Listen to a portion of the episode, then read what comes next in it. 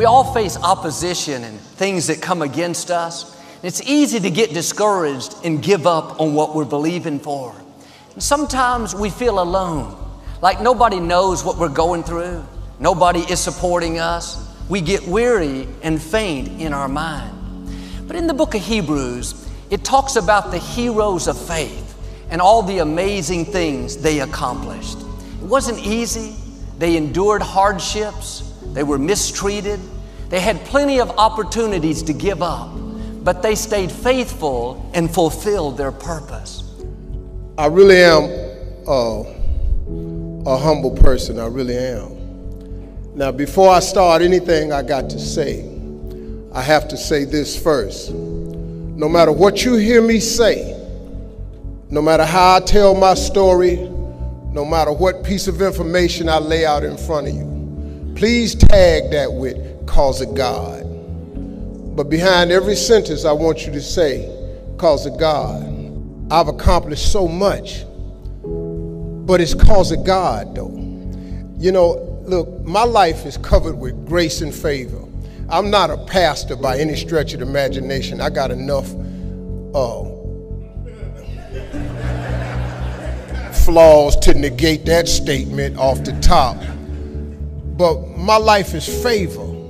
Chapter 12 says, Seeing that we are surrounded by such a great cloud of witnesses, let us run the race that's set before us. This passage paints the picture of a huge stadium up in heaven with a race taking place.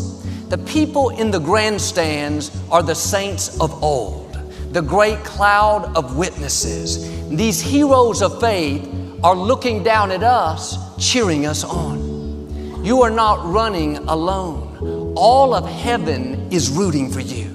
Not just the heroes of faith, but your loved ones that have gone before you, relatives that you've never met, great, great, great grandmothers, grandfathers, they're watching you right now saying, You go, boy, you go, girl. Life may be tough, but you've got what it takes. We believe in you. When you're tempted to faint in your mind, you need to, by faith, look up and see them cheering you on. I can see David saying, That giant may look big, that obstacle may look impossible. I know how you feel, but can I tell you, God can do the impossible. You may not think you have what you need. All I had was a slingshot and a few stones. People told me I wasn't qualified, I didn't have the experience. My family tried to talk me out of it, my brothers made fun of me. But despite all the opposition, God breathed on me and I became a giant killer. Stay encouraged, you can defeat your giants. Now, I'm gonna tell you something. You gotta have a tremendous work ethic to be successful in here. In other words, you got to have a lot of dog in you. You really do, man, if you want to be successful, because it's, it's going to be a lot of trying times. So you have to have a tremendous work ethic. But you got to have faith. Faith without works is dead. You hear it all the time. You go to church and you learn all these scriptures, but then you don't apply none of them to your life. You're looking at a man who has made the simple application of three or four scriptures and maxed them out to get here. I maxed out three, four scriptures to get here. I kid you not. I'll share them with you if you want to hear about them, but I maxed out three, four scriptures to get here. I'd love to tell you I'm the funniest person ever lived, but I ain't. Now, nobody else may be encouraging you. Every other voice may be negative, telling you how you're not going to get better. You feel alone, isolated. Look up. Moses is up in those grandstands right now, rooting for us. He's saying, You may have made mistakes, you may have blown it, so did I. I thought I missed my destiny, I thought I was done. But at 80 years old, God showed up in a burning bush. He said, Moses, it's not too late. I haven't forgotten about you. It's time to deliver the Israelites. You can tell where you are at in life by who you keep meeting. Gossiping people, murmuring people, complaining people, always finding fault with the church. This is you're in the wrong altitude. You can tell where you are flying by who you keep attracting.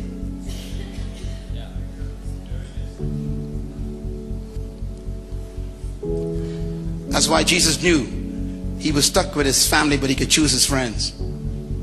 So he selected his friends based on his vision. He chose his associations based on his destination. And that's the way you need to live. God will allow you to meet certain people because he wants to bring you to a higher level. That's probably why I came here. Because there's a level that you desire to go to, to take this church to, that requires some other birds. If you're going to fly at a certain level, you got to meet people at that level so they can bring you up to that level. And some of you, God wants to do great things in your life, but you wouldn't leave the pack. Show me your friends, I'll show you your future. You may be sitting on the sidelines of life, feeling disqualified, guilty. Moses is saying, Get back in the game. God's mercy is bigger than those mistakes. You can still become who you were created to be. People may write you off, but God never writes you off. You hear those voices telling you you've blown it, you missed your chance. That means you're listening to the wrong voices. You have to understand you have home field advantage. In the grandstands of heaven where you're running, everyone is for you the saints of old, your loved ones in the stands, your relatives, they're not condemning you, thinking, boy, I knew they couldn't get it right. They'd never do anything good. That means you're in the wrong stadium. The enemy has a stadium filled with accusers, condemners, discouragers. Don't go there. That's the opponent stadium. Your game is being played on the home field. Everyone in these stands is pulling for you. The scripture says, Look up, for your redemption draws nigh. When you're tempted to get discouraged, look up and hear the cheers from the heavenly saints. Albert Einstein said once, he said, Imagination is everything. It's the preview to life's coming attractions. Now, I want you to get this now. Imagination is everything. It's the preview to life's coming attractions. Because if you think about it, everything you have, everything we have in this world, somebody imagined it. It's your ima- imagination is tremendous. Somebody was sitting on the phone one day talking with a cord to the wall and said, Man, I wish I could just go outside with this phone. Everybody in here got a cell phone. Somebody imagined that. Somebody got tired of riding in a wagon cross country from slavery to freedom. Somebody said, I wish we had something that made these wheels move by themselves. We drive cars. People got tired of driving from New York to LA. Somebody said, I wish we could fly. We got airplanes. Imagination is everything, it's the preview to life's coming attractions. When those voices whisper, you're alone. It doesn't matter. Just settle where you are. By faith, you need to hear your loved ones cheering you on. When you are a leader, you're not comfortable with people who don't dream big. You're not comfortable with complainers, critics, slanderers. And this is why the Bible says if you're going to be great, you can't keep company with people who are not great. Solomon says if you keep company with people who are not great, you will not be great yourself. So choose your friends based on your destination. Your real life, the one God really got for you, is in your imagination. It is not in your current situation or your current paycheck. And if you've been living like that, you have then restricted yourself to a commonality that is really not yours. Because what really God got for you is really in your imagination. There is a scripture that Albert Einstein took this quote from. It's like the book The Secret. The Secret is one of the top selling motivational books ever. But if you read the book The Secret, it's all biblical. Everything comes from the Bible. You really don't need self help books. You don't need the magic of thinking big, the power of positive thinking, how to win friends and influence people, think and grow rich, the winner's circle. I've read them all. All of that information is in Proverbs, all of it. But let me give you this scripture. You've all heard this, right? Faith is the substance of things hoped for and the evidence of things not seen. So, when I told you a minute ago, you got to have a tremendous work ethic, but you got to have a lot of faith. I talk to so many people who get older, like some of us are, and they've lost their faith. Well, faith is really simple. It's the faith is the substance of things hoped for. All that means is in the beginning, you just hope something pop off. You know, you just kind of hope something happen for you. I was hoping I would get on TV. I wrote it on a piece of paper when I was 10. I want to be on TV. The problem I had when I wrote it at 10 was I suffered from a severe stuttering problem. I could not talk outside of my house. So, can you imagine when I wrote on a piece of paper, I want to be on TV and turned that in? Some of you had relatives that suffered great injustice because of their nationality, because of the color of their skin. They were mistreated, and seen as second class, not valued not respected. They endured all that hardship without getting bitter. Working in the fields with no pay, they didn't complain. While they suffered, they sang hymns. They didn't have freedom, but it didn't stop their praise. They didn't live defeated. They kept thanking God, knowing that He was in control and that justice was coming. We are living in the day they dreamed about. They went through too much for you to settle where you are. They sacrificed too greatly for you to give up on what God put in your heart. They're up in those grandstands watching you, saying, Run, baby, run. That's why we worked, so that you could excel, so that you could write that book, so that you could teach that class, so that you could start that business, so that you could own your company, so you could go further. If you don't do it for yourself, do it for those that went before you. They handed you the baton. All the sacrifices they've made have put us further down the road. The greatest gift God ever gave man is not the gift of sight, but the gift of vision. I repeat, the greatest gift God ever gave man is not the gift of sight, but the gift of vision. Why? Because sight is a function of the eyes, but vision is a function of the heart.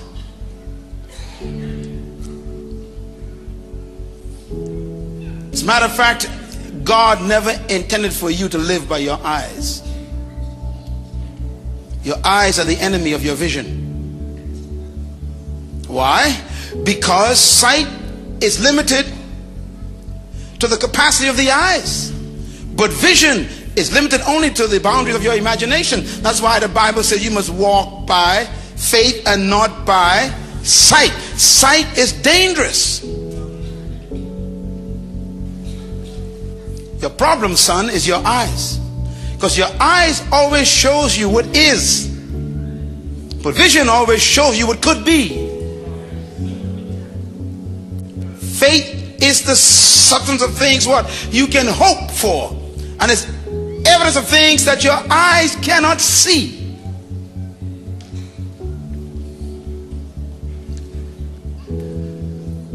Power vision. Write this down. Sight restricts you to the present, but vision releases you to the uncharted frontiers of the future because your past can become your victim and you become a victim of it. We become so attached to the good old days, we don't create new ones. The power of vision. Sight captures the present, but vision captures the future. And you were not born to live in the past and be stuck in the present. Because sight deals with what is, but vision embraces what could be. And that is why vision is so important. God always wants you and I to live according to the vision in our hearts, not the sight in our eyes.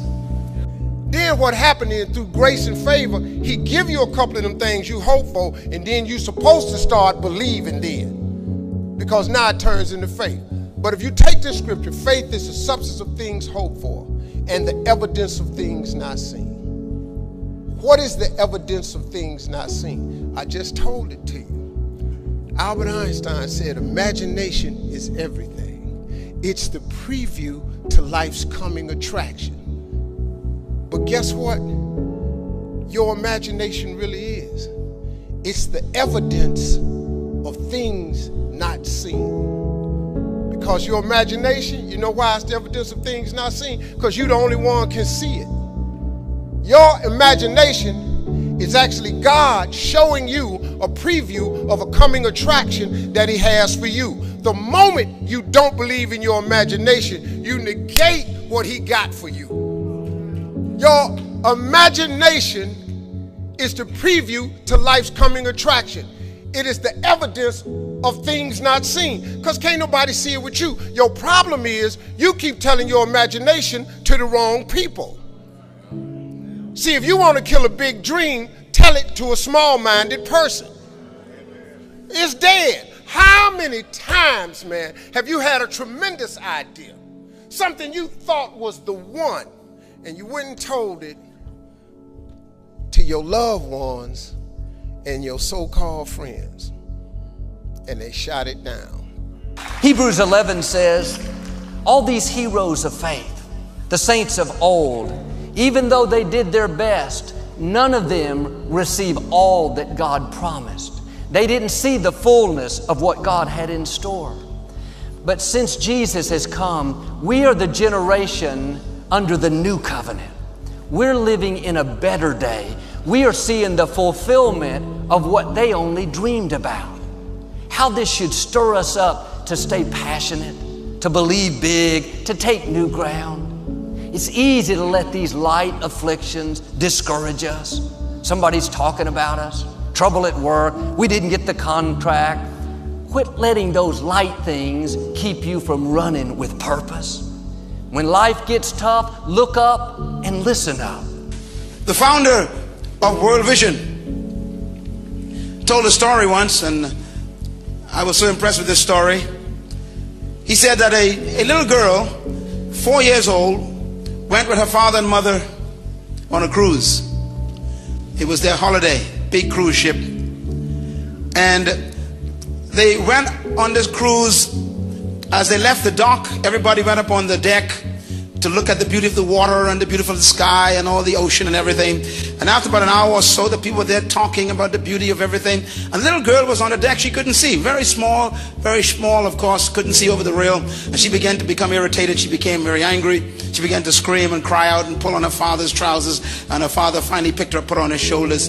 And she could finally see what everybody could see. And she was so overwhelmed by the ocean, the vastness. She had never seen the ocean from that perspective before little girl. And she was so overwhelmed by the sight. She began to scream, Dad, look, Dad, look, look. And he said, What? He said, She said, Look. And she was pointing at the horizon, the ocean. And the father says, What? And she said, Look, look there, look. And he said, What? She said, Look, Daddy, look. He said, What? She said, Look. He said, What?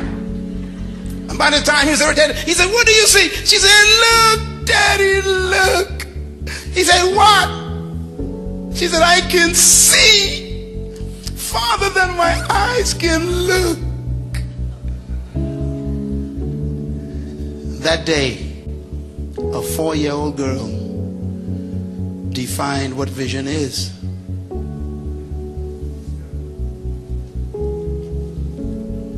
Vision is the capacity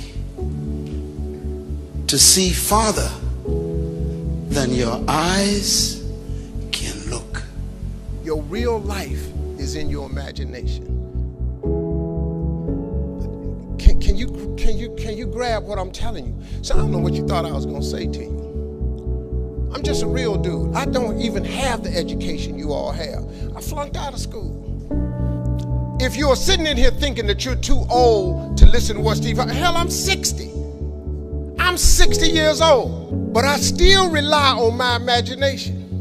See, if you think you're too old to make it, let me give you a prime example Colonel Sanders.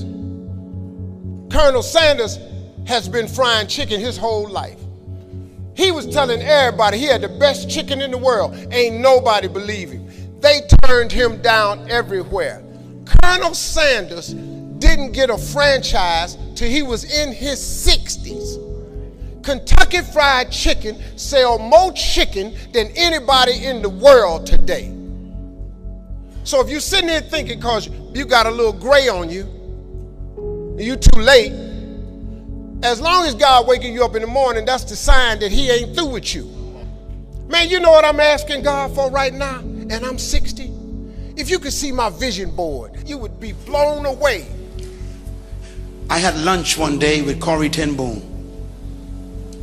1976. I was one of the chaplains of Oral Roberts University in Tulsa, Oklahoma. She came to speak to chapel.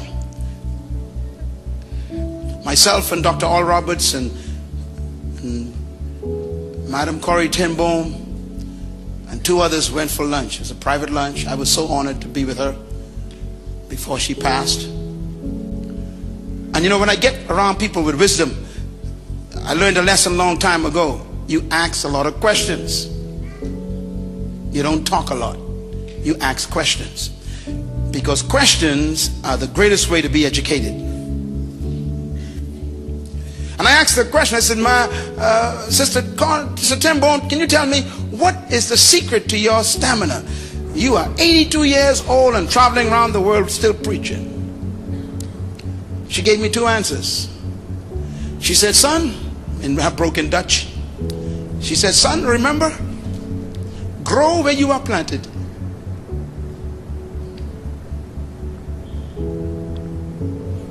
That was powerful wisdom.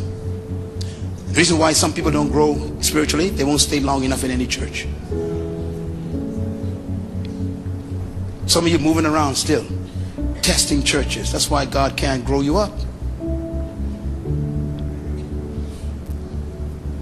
She said, grow where he plants you. Just grow. Stay there and grow. And then she said, I learned a lesson from God. She says, look down and be depressed. Look around and be oppressed. Look up and be at rest. She said, Live according to your vision, son, not according to your eyes.